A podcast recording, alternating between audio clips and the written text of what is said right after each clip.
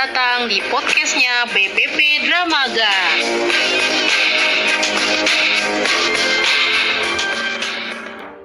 Assalamualaikum warahmatullahi wabarakatuh. Kita jumpa kembali pada BPP Dramaga Podcast.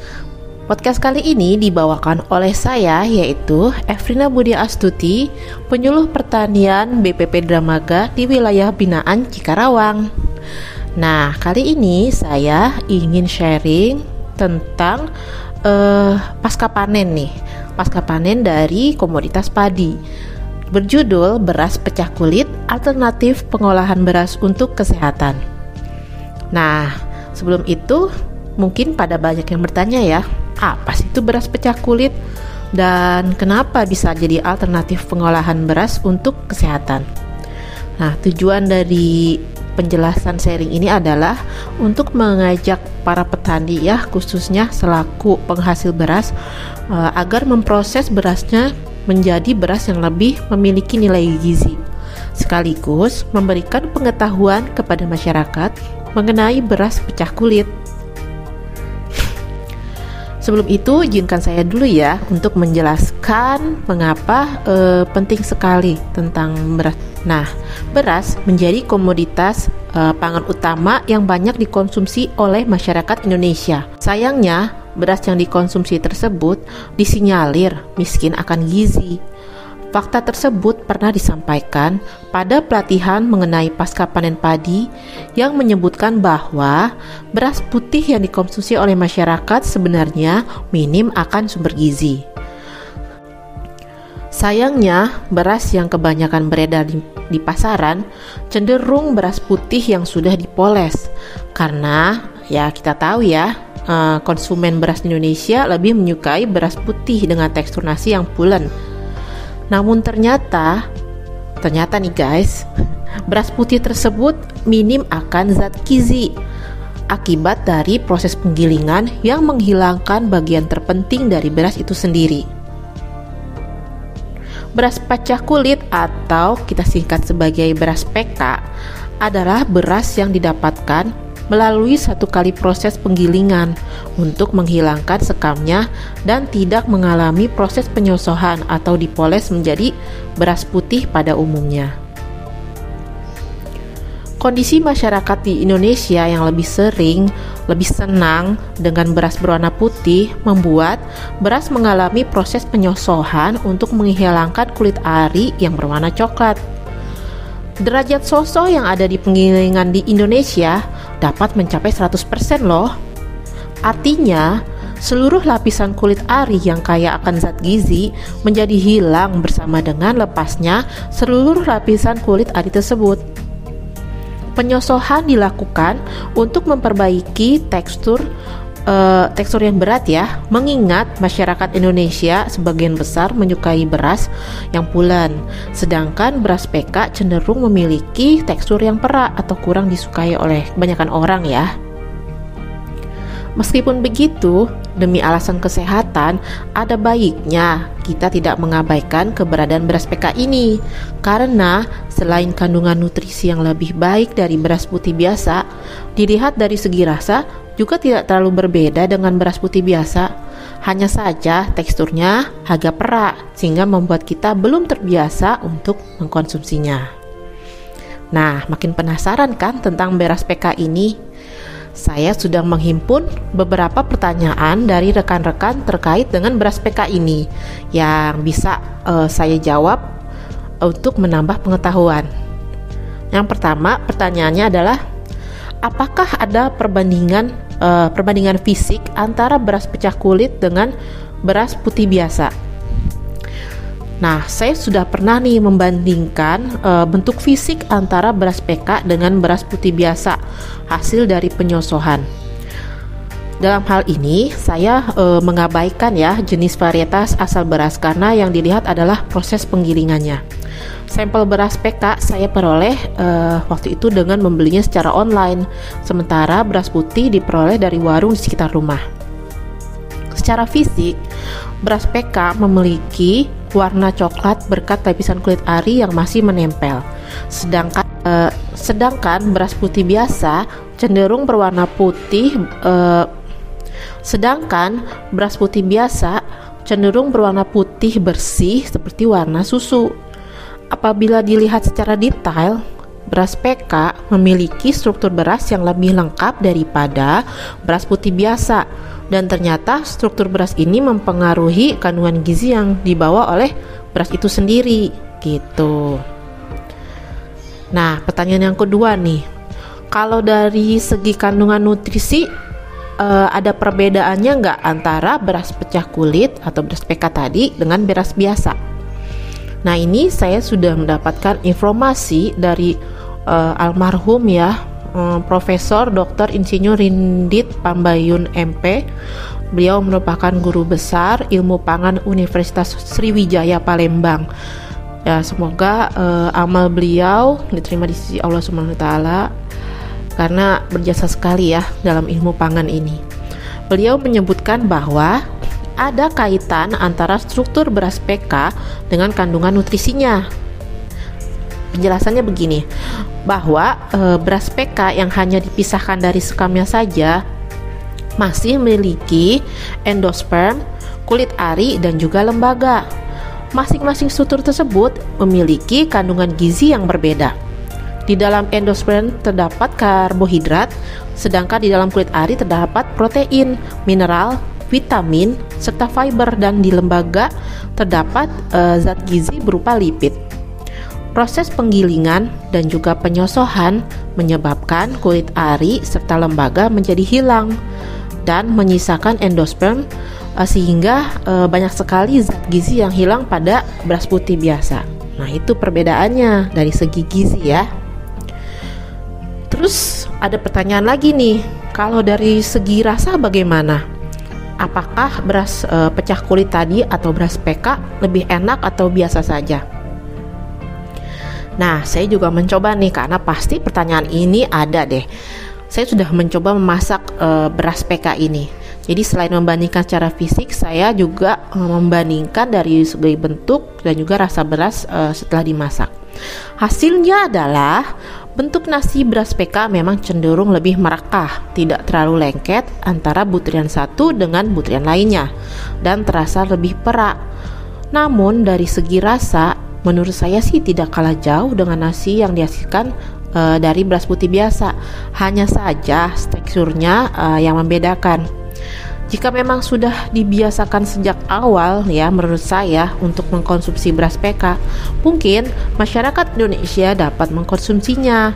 Apalagi beras PK ini memiliki kandungan gizi yang lebih baik untuk dikonsumsi oleh orang dalam kondisi sehat maupun orang dengan kondisi sakit. Kondisi sakitnya juga tertentu seperti diabetes. Nah, itu bagus ya katanya untuk mengkonsumsi beras PK ini.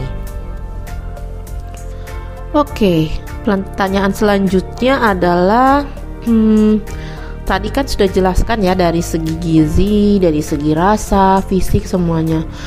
Jadi secara umum nih, kira-kira apa sih manfaat mengkonsumsi beras pecah kulit bagi kesehatan? Coba saya jelaskan sedikit ya. Mungkin nanti para pendengar bisa sambil memperkaya ilmunya sendiri ya, dengan mencari banyak informasi di luar tentunya. Baik, mengingat begitu banyaknya kandungan zat gizi pada beras PK, tentu memberikan banyak manfaat bagi kesehatan. Berikut adalah beberapa manfaat mengkonsumsi beras PK berdasarkan informasi dari Dr. I Made Cock Wirawan, seorang dokter yang bertugas di Kesdam 9 Udayana, Bali. Kebetulan waktu itu saya pernah mewawancarainya via email ya. Jadi manfaatnya yang pertama adalah beras PK, beras pecah kulit ya, mengandung zat besi yang penting untuk mencegah terjadinya anemia. Nah, ini yang membuat sering mengalami anemia perlu nih untuk mengkonsumsi beras PK ya. Kemudian ini nih yang terutama nih, serat yang terdapat dalam beras PK penting untuk menjaga kesehatan saluran pencernaan. Tuh, benar tuh serat ya. Kalau yang sering kesulitan untuk BAB ya, bisa kali menggunakan beras PK ini kalau tetap ingin makan nasi gitu ya. Kemudian beras PK juga mengandung beberapa jenis mineral dan antioksidan yang penting untuk mencegah penuaan dini dan beberapa jenis kanker. Selain itu, beras PK mengandung mineral selenium yang penting untuk pembuatan enzim dalam proses detoksifikasi liver. Kadar lemak pada beras PK itu sangat kecil sehingga tidak berisiko menyebabkan terjadinya peningkatan kadar lemak dan kolesterol tubuh. Beras PK juga mengandung filonutrien yang sangat penting bagi tubuh dalam menjaga keseimbangan proses metabolisme yang terjadi di dalam tubuh. Nah, ada pertanyaan lagi nih, tadi kan soal manfaat ya. Apa sih yang membuat beras pecah kulit ini belum banyak di pasaran? Ya sih ya, ini saya kan promosiin beras pecah kulit, tapi emang realnya di pasaran itu belum banyak gitu ya. Ini pertama, karena kesadaran untuk mengkonsumsi beras PK di Indonesia belum tinggi seperti di negara lain. Hal itu juga yang menyebabkan mengapa beras pecah kulit jarang ditemukan di pasaran bebas.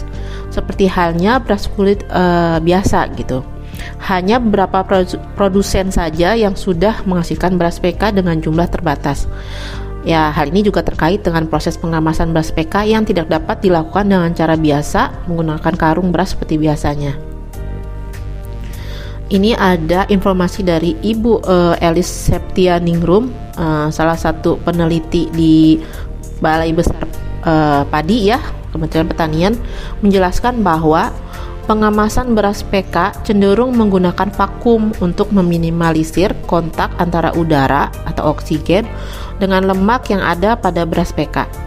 Hal tersebut dilakukan untuk mencegah terjadinya reaksi oksidasi yang dapat menghasilkan bau yang tidak dikendaki. Nah, ini belum semua produsen beras gitu ya memiliki teknologi atau mampu melakukan pengemasan beras PK. Karena permintaan rendah dan kesadaran masyarakat masih kurang, maka beras PK masih jarang berada di pasaran, hanya sesuai dengan permintaan saja. Itu yang menyebabkan kenapa masih belum banyak lah produsen beras pecah kulit ini. Terus ada pertanyaan lagi nih. Terus gimana dong caranya membangun kesadaran masyarakat akan pentingnya gizi beras pecah kulit ini?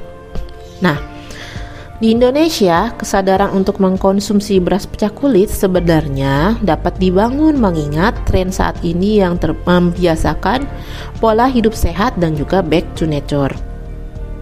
Hanya saja memang diperlukan sosialisasi dan pemberian informasi terkait manfaat beras PK ini, karena belum semua masyarakat mengetahui bahwa dari proses penggilingan padi dapat dihasilkan beras pecah kulit yang lebih bergizi.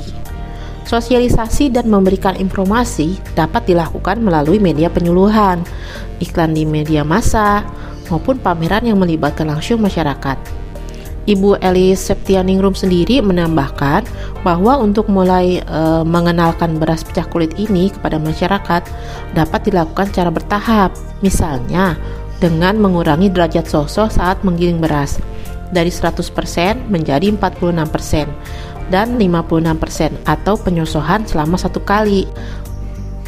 Cara tersebut sudah dilakukan pada beras merah pecah kulit yang membuat tekstur nasi beras merah pecah kulit ini lebih pulen atau disukai masyarakat, namun dapat menekan kehilangan senyawa fenolik yang ada pada beras merah pecah kulit ini. Nah, untuk itu sosialisasi juga perlu melibatkan produsen beras, termasuk teknisi di penggilingan berasnya. Selain itu, dari pihak peneliti padi sendiri, pemilihan ataupun perakitan varietas-varietas padi yang bertekstur pulen dalam bentuk beras PK juga penting untuk dipelajari dan dikembangkan lebih lanjut. Seperti itu menurut Ibu Elis ya. Terus nih, bagaimana sih kondisi masyarakat? Pertanyaan selanjutnya nih ya, kondisi masyarakat di luar negeri dalam menanggapi keberadaan beras pecah kulit ini.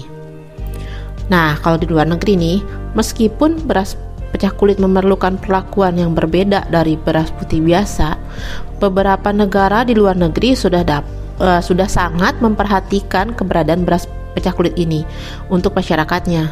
Nah, Profesor Rindit Pambayun menyebutkan bahwa kesadaran akan mengkonsumsi beras PK di luar negeri sudah cukup tinggi. Hal tersebut berbanding terbalik dengan yang terjadi di Indonesia. Di luar negeri itu sudah pada sadar akan kesehatan, jadi tidak akan membuat berasnya. Misalnya di Jepang yang mempertahankan kulit ari beras, bahkan mencantumkan di dalam produknya dengan label "This rice is brown rice". Sementara di India sudah sangat sadar gizi. Begitu padi dipanen langsung diberi perlakuan steam.